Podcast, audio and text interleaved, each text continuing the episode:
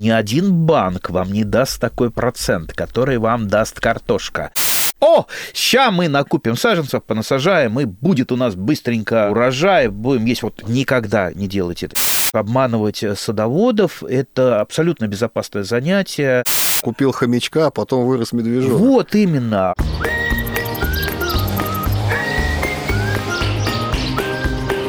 Разговор через забор. Здравствуйте. Это «Разговор через забор», где мы обсуждаем темы, волнующие дачников Подмосковья, не только Подмосковья, не только дачников. Сегодня у нас в гостях Андрей Владимирович Туманов, председатель Московского союза садоводов. Здравствуйте. Здравствуйте. Есть много семей, которые всю жизнь прожили в городе, и им удалось купить дачный участок. Первый раз выезжают за город. Хотелось бы им посадить сад, разбить грядки. Хочется все, информации много, но надо с чего-то начинать. Что бы вы посоветовали? Надо с чего-то начинать. Ну, я бы посоветовал э, для начала не торопиться. Если вы ничего не знаете и ничего не умеете, сразу посадить сад. Это значит сделать все ошибки, которые только вы сможете сделать, даже если вам, вас подпитывали какие-то знания из интернета, вы понахватались туда, оттуда, ну, чаще всего какой-то чуши, потому что, ну, выбрать рациональные зерна в интернете достаточно сложно. Так вот, не надо делать ошибки. Вот постепенно. Вот в нашей работе главное спокойно, постепенно и без кавалерийских атак. Давайте вот э, едем, значит, э, на дачу. Что? Видят садоводы какой-то садовый рынок или вдоль обочины продают там ярмарка. О, ща мы накупим саженцев, понасажаем, и будет у нас быстренько через пару лет уже урожай, будем есть. Вот никогда не делайте это. Я привожу такой пример всегда. У меня такой знакомый один, тоже торопыга, который ничего не умеет, но хочет быстренько урожай. Он э, раз шесть уже пересаживал свой сад, э, говорит, все это у нас, э, наверное, дожди какие-то кислотные, у меня все засыхает, у меня ничего не получается. Я его спрашиваю, где ты покупал? Где ты покупаешь? Вдоль дороги. Я говорю, а вот женился ты, ты как, вот тоже ехал вдоль дороги увидел, там девушки стоят, о, дайте-ка мне вот, вот этого, хочу я на ней жениться. Ну нет, конечно, ты же выбирал по разным параметрам, ты же при, присматривался, так и с этого. Вы, покупая саженец, приобретая, вернее, его, э, вы получаете члена семьи, который будет с вами до конца, может быть, вашей жизни, а может быть, и ваши дети с этим саженцем будут и внуки. То есть это член семьи. Поэтому подойдите к выбору культуры саженца, трижды подумав. А пока, пока давайте остановимся на самом простом. Вот я вспоминаю первое растение, которое я посадил у себя на даче, был это 1979 год. Прошлый век, да, прошлый век. Так вот, первое растение, которое я привез от своего дяди и посадил, это была эрга. Ирга альхолистная. Она до сих пор у меня растет, радует э, не меня, а воробьев и птиц, потому что они склевывают все, как-то у меня руки до нее не доходят собрать. Ну, зато вот э, замечательное растение, оно не требует вообще никакого ухода. То есть, если вы его посадили, не подготовив там, ни ямы, не положив ни удобрения, я свою иргу ни разу в жизни не подкармливал с 79 -го года, да, ни разу. И урожай, ого-го, какой. Это самая простенькая эрга. В принципе, можно где-то откопать э, э, череночек э, с корнями, просто черенками она очень тяжело размножается, просто откопать. И еще лучше, еще лучше купить где-то в садовом центре, причем есть сорта ирги, которые и ягодка покрупнее, и не такая суховатая, и не такая сладковатая, чуть-чуть с кислинкой. Знаете, я к своему как-то знакомому приезжаю, который, у которого небольшая коллекция ирги, и он, естественно, показывает. Вот смотри, вот это вот ирга, ну, я уже знаю, чем его разодорить. Я говорю, о, да не, это вишенка, что-то мелковато вишенка. Он сразу, да, мелковато у нас вишенка, а на самом деле ирга. То есть она крупная, она почти, да, действительно с вишню. И она э, сочная чуть-чуть с кислинкой. Слушайте, вкусная ягода. Ну, а э, свои способности расти без ухода она оставила от э, своих э, полудиких и диких предков. Так что вот обратите внимание на сорта ирги, сортовая ирга. Или, допустим, та же самая калина – Ну, калина немножечко э, требует все-таки внимания к себе, в основном из-за вредителей, потому что поражается калиновым листоедом. Но, в принципе, если вы знаете, как калиновый листоед э, э, живет и вредит, вы легко сможете защититься от него. То есть это, как правило, обрезка осенью и весной верхушечных э, веточек, где яйцекладки калинового листоеда. А так, калина. А, смотрите, вот до сих пор висит кое-где калина, недоеденная птицами. Как правило, это калина дикая и горькая. Ну, даже после заморозков она бывает горчит. Вот у меня, например, если я что-то, а, свою калину оставляю недоеденную, да, недособранную, птицы все вчистую, вчистую. А у соседей, как раз, когда мне надо поснимать калину зимой, я иду к нему, потому что там она висит, и есть практически невозможно, очень горько. Потому что у калины, как и у любого другого растения, есть сортовые э, калины. То есть э, это, как правило, Институт имени Лисовенко, Барнаульский, вот там по калинам есть специалисты. У меня растут таежные рубины. Таежные рубины Э, нельзя сказать, что она совсем без горчинки, чуть-чуть такой пикантной горчинки, но почти как, э, как клюковка. Почти как клюковка, да. А есть сорта калин, которые вообще ну, почти ну, как клюква, только там вот косточка. Так что есть из чего повыбирать. Идем дальше. Что Но покупать, опять же, не на дороге, на обочине, не, не, не, ну, а я... в проверенных торговых ну, центрах, садовых центрах. Ну, конечно, учитывая то, что калину можно накопать и в лесу, да. и в лесополосе где-то, ясно, что э, большая часть вот таких вот диких рынков, она будет э, из этой калины, потому что обманывать садоводов – это абсолютно безопасное занятие, вот э, там, представьте, когда вы поймете, что вас обманули, ну, через пару лет, когда калина заплодоносит не тем, что надо, а где эти продавцы? А ищи, свечи их. Поэтому в питомниках, в питомнике, по крайней мере, если что, спросить можно, да, Бывает. Бывает и в питомниках э, что-то не так, но там можно приехать и сказать, что-то ваша калина-то не, неправильная. Они сразу скажут, ай, сейчас, сейчас, сейчас мы вам поменяем, да. Извините за потраченные пару лет, которые вы за ней ухаживали. Идем э, быстренько дальше. Шиповнику обязательно надо посадить.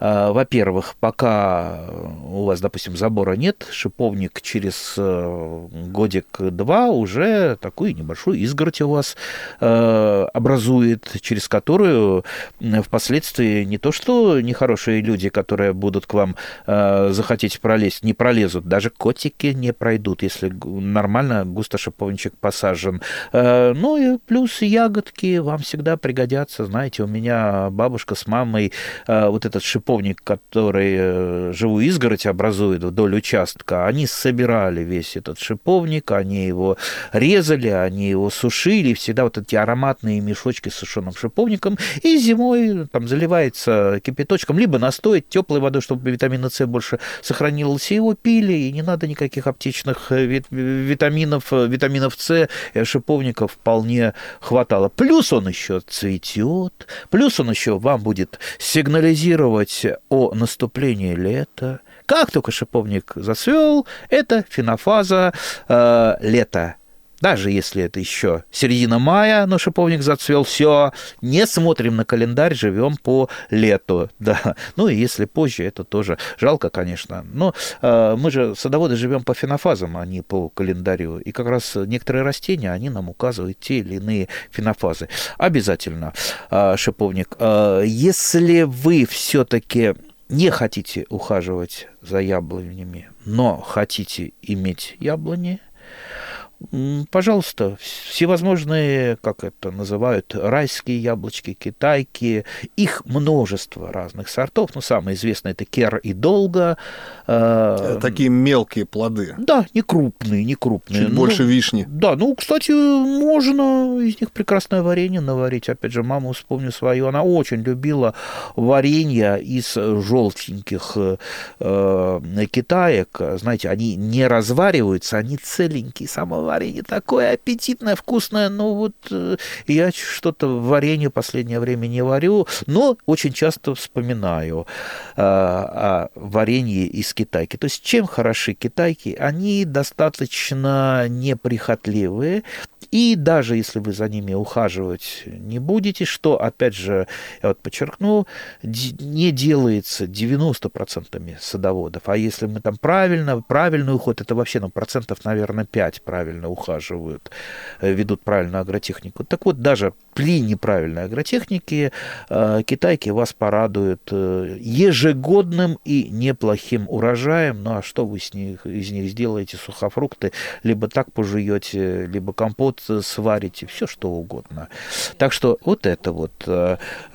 Если, кстати, не хотите, чтобы китайки у вас были очень большими, а большое дерево это, скажем так, на любителя, любителя Потому что больш... за большим деревом неудобно ухаживать. Как вы его будете обрезать? Если вы, допустим, э, допустим, э, не очень любите лазить по стремянкам, ну, есть такие люди, да, там, с лишним весом, да, или там ноги уже э, по земле нормально ходят, а по веткам прыгать э, не хочется, значит, вам нужны не высокорослые деревья. У нас же, когда приезжают люди за э, саженцами, вот э, я со многими питомниководами разговариваю, разговаривал, один из ста спрашивает, а на чем, собственно, они у вас привиты? И что это? Это высокорослые или э, карлики, полукарлики? Потому что, ну, Андоновку мне, мне вот дайте там белый налив, вот это, вот это. Э, то есть сорта еще знают, но на чем привиты нет. А это же земля и небо. Это как в зоомагазин вы приходите, одно дело вы покупаете там э, слоненка, а другое дело вы покупаете мышку. Да, и то, и то, и животное, но уход-то в разный будет, и слоненок не в каждой квартире поместится. Да, купил хомячка, а потом вырос медвежонок. Вот именно. Одно дело высокорослое дерево, и, кстати, достаточно мало э, сейчас высокорослых деревьев в мире выращивается, в основном карлики, полукарлики. Я был в Соединенных Штатах, и однажды с фермером, который выращивает всю жизнь яблоки, я ему там начал рассказывать за кружкой чая, э, как у нас там происходит. Вот я говорю, стремянку поставил, и там обрезал свои высокорослые деревья. Он как, как обрезал? Как можно? Зачем стремянку? Э, ты бы скосил бы их, все косой. То есть он выращивает суперкарлики всю жизнь, и он не понимает, как можно, как может яблоня быть деревом, да? как африканец, допустим, не поймет, как у нас выращивается клещевина. Клещевина – это ну, высокое однолетнее растение, да. А в Африке это дерево или высокий кустарник многолетний, э, ростом там 10 метров. То есть у каждого свое.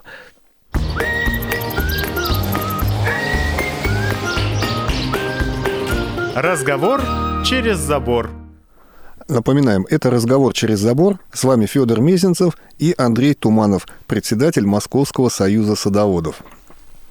Мы поговорили сегодня о том, какие неприхотливые кустарники и деревья можно посадить начинающим дачникам, но а какие работы нужно посоветовать тем, кто в первый сезон начинает осваивать свой участок? Поднятая целина, да, поднимать целину. Ну, смотря какой участок. Если участок вы купили, он достался по, по наследству, и там более-менее обихоженный, это одно, да, это уже вам будет легче. Но если это действительно целина, целину как-то надо осваивать. Самый лучший первопроходец по целине все таки на мой взгляд, картошечка. Только не говорите, что мы картошечку купим в магазине, то, что вы вырастите своими руками, те самые сорта, э, вкусные, разнообразные, разные, ни в каком магазине нигде вы не купите. И не купите даже по названию, что вот такой-то сорт, э, это есть сорт. Это э, в основном люди покупают там картошка тамбовская, картошка рязанская. А какого сорта? А, синеглазка, да. И все под синеглазку на рынке продается даже, что э, там красного цвета, э, красная синеглазка, да, видел я. Поэтому картошка это великолепно. Во-первых, вам нужно будет как-то все-таки там снять дерн дернину, либо вскопать, либо ее вытрясти, либо перевернуть дернину. И, ну, ясно, что на перевернутую дернину вам э, вы картошку с большим трудом посадите, но если ее перетрясете, вытрясите, там уже можно сажать, даже если э, там остается много корней Да? А, ну, сейчас про гербициды мы не будем с вами рассказывать, мы так упрощаем весь процесс, тем более кто-то э, и не принимает их, этих гербицидов, лучше поработать ручками.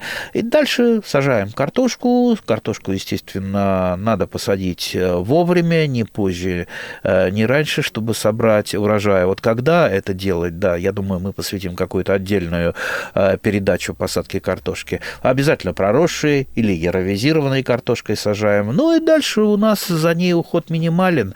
То есть картошка – это, пожалуй, одна из самых э, менее трудозатратных для дачников, подчеркну, для дачников, потому что у фермеров своя епархия, у нас своя.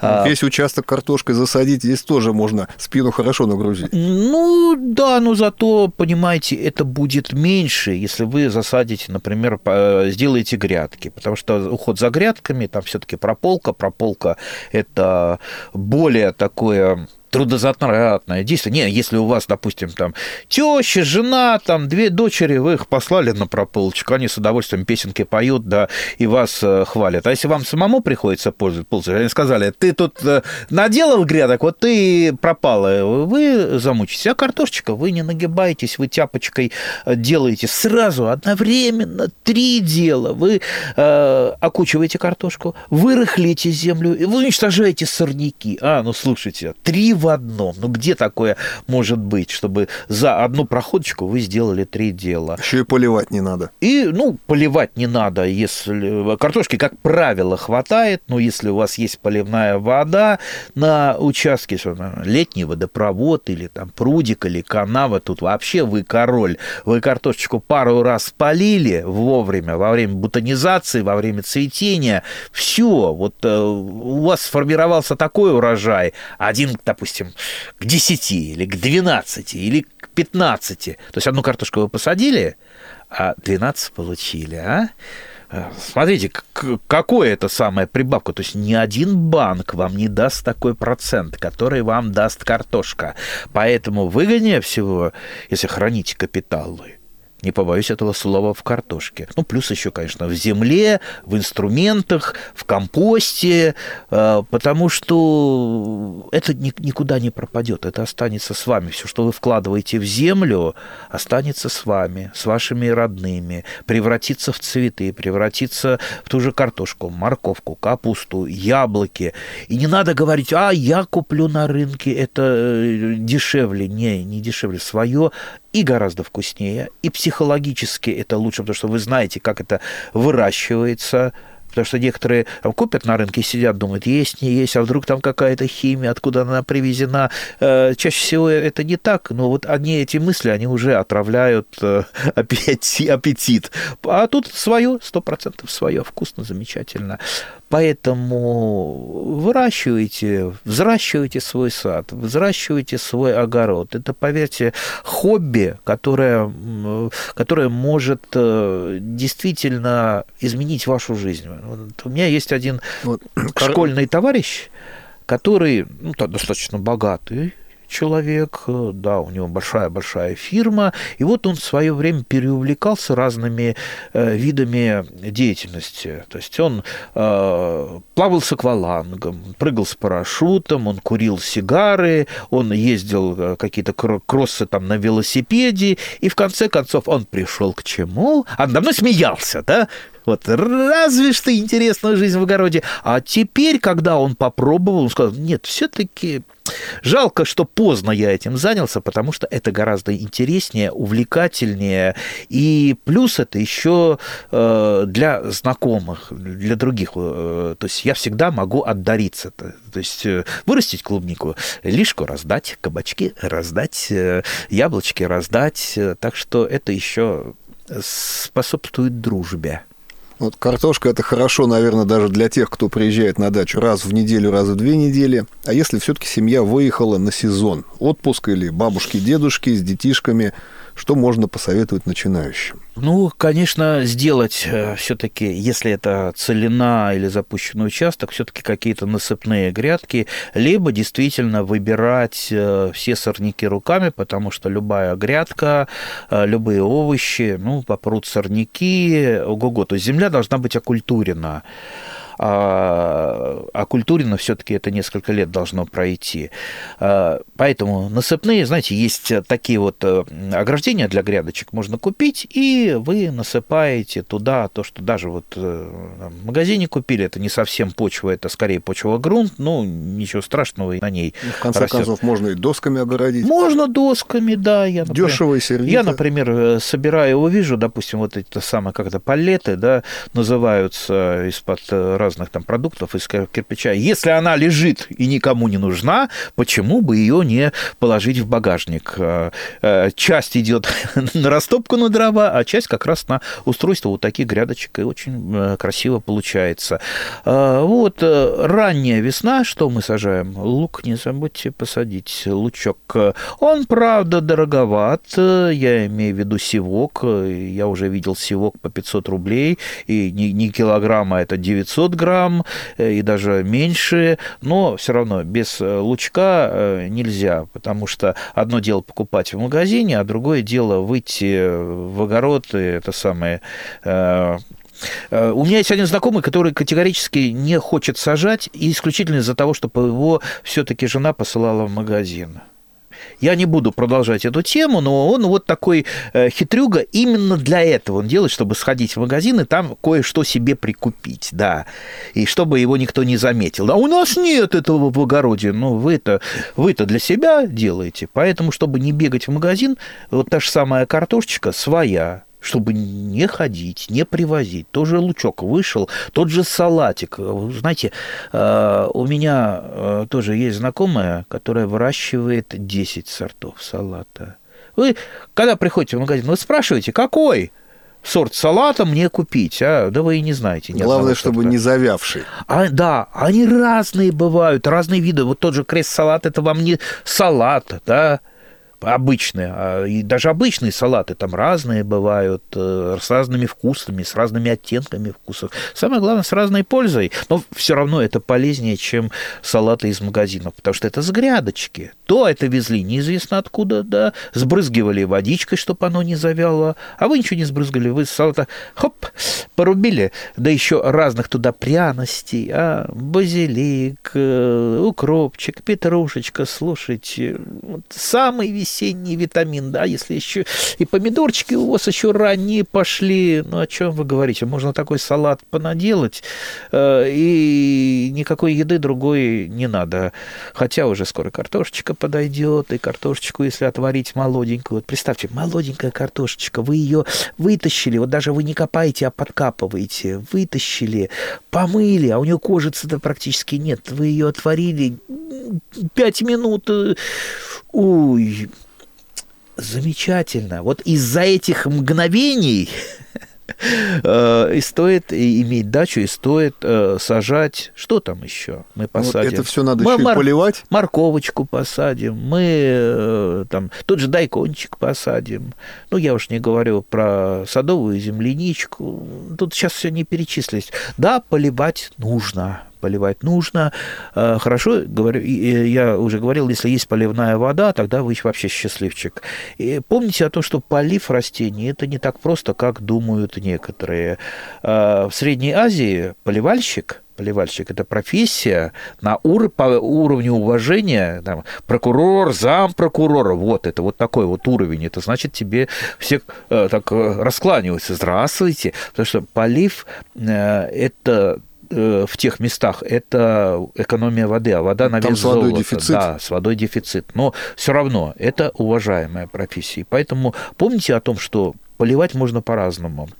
2010 год, когда была, была засуха, высокая температура, вот у меня два соседа. Один сосед такой вот бунтарь, э, и он там не заплатил взносы, и что-то там. Его председатель отключил от воды. Ну, законно, незаконно, я не буду сейчас. У него воды не было поливной. У другого была поливная вода, он такой вот э, взносы вовремя заплатил. И он поливал все это лето, но, несмотря на это, он там на две недели уехал в командировку, у нее там с яблоньками э, вышли проблемы. А у этого ничего. Ну, естественно, тот стал. Как же, как же ты? А я, говорит, правильно, только умело поливал. Я таскал из пруда воду, так как у меня поливной воды не было. Но я не лил по поверхности почвы, потому что вся вылитая по поверхности почвы вода 90% испарится и не дойдет до корней. И сколько надо на яблоню, когда все высохло? Тонну воды надо? Или там 10 бочек? Или там... Э, вы просто этого и не натаскаете. Он ее поливал именно корням, доставлял воду. Садовым садовым буром, либо ямка делается в зоне корней, а зона корней у яблони – это э, по периферии э, ветвей, вот именно там самые главные всасывающие корни. Ямка выкопана, туда э, налита вода, там пару ведер, да еще, может быть, с удобрениями с какими-то он туда дал. И потом это впитывается вода, а ямка закрывается там, свежескошенным сеном, либо просто закапывается. Все, у вас вся влага, которая попала э, вам в руки, в ваши ведра, она оказалась в почве в зоне корней. И ни грамма не испарится. Все будет использовано растениями. Вот это вот мудро. Плюс например. Не забывайте, что полив, поливая, вы образуете почвенную корку. Любой полив – это значит, э, после, э, э, когда начинает подсыхать ваша почва, образовывается почвенная корка. Почвенная корка – это один из лучших испарителей. То есть, если ну, нужно испарить по максимуму, вы так поверхностно полейте немножечко, и, значит, у вас вся вода, которую вы полили, она тут же испаряется, и плюс она потащит за собой влагу, которая находилась в почве. Поэтому, если уж поливать, то нужно поливать правильно, так, чтобы доставалось корням, а не поверхности почвы. Не поверхность почвы, не пыль прибивайте, а поливайте. Э, а как научиться поливать? А сколько надо, да? А сколько надо? А вот сколько требуется, столько и надо. Вы сделаете простейший юнацкий опыт. Грядочку полили, да? возьмите совочек, есть такие садовые совочки, а есть такие узенькие совочки, и прокопайте маленький шурфик, и посмотрите, насколько проникла вода. Вроде бы лейку вылили целую на грядку, а у вас промочило э, всего пару сантиметров. А что у нас на паре сантиметров? Там еще корней никаких нету, они все глубже, а там дальше на 5 сантиметрах, там у огурчиков, у салатика корни, а у морковки, где корень, да, кончик, там намного глубже. Поэтому каждую культуру поливать по-своему и поливать так, чтобы промачивать землю, именно в зону корней вы промочили, и дальше вы должны разрыхлить, разрушить почвенную корку, либо положить э, какой-то субстрат, который не даст э, испаряться. Э, это либо торф, ну то есть мульча, мульча это либо торф, может быть, либо просто какой-то компост, либо даже сухой землей замульчировать.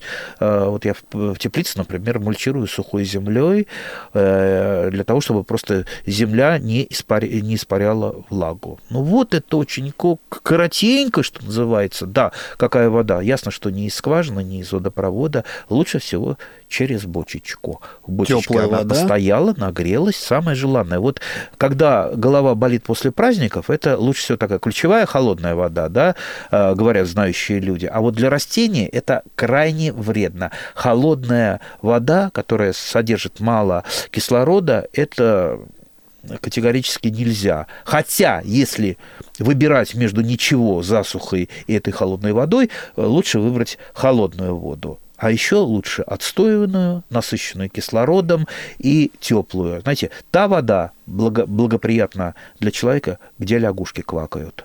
Спасибо. Даже начинающий дачник может освоить науку ведения садоводства, если будет слушать профессионалов, а не только читать то, что есть в интернете. Это был разговор через забор.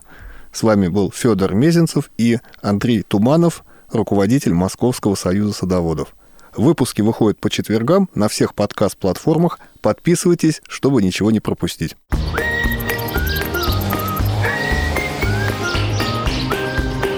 Разговор через забор.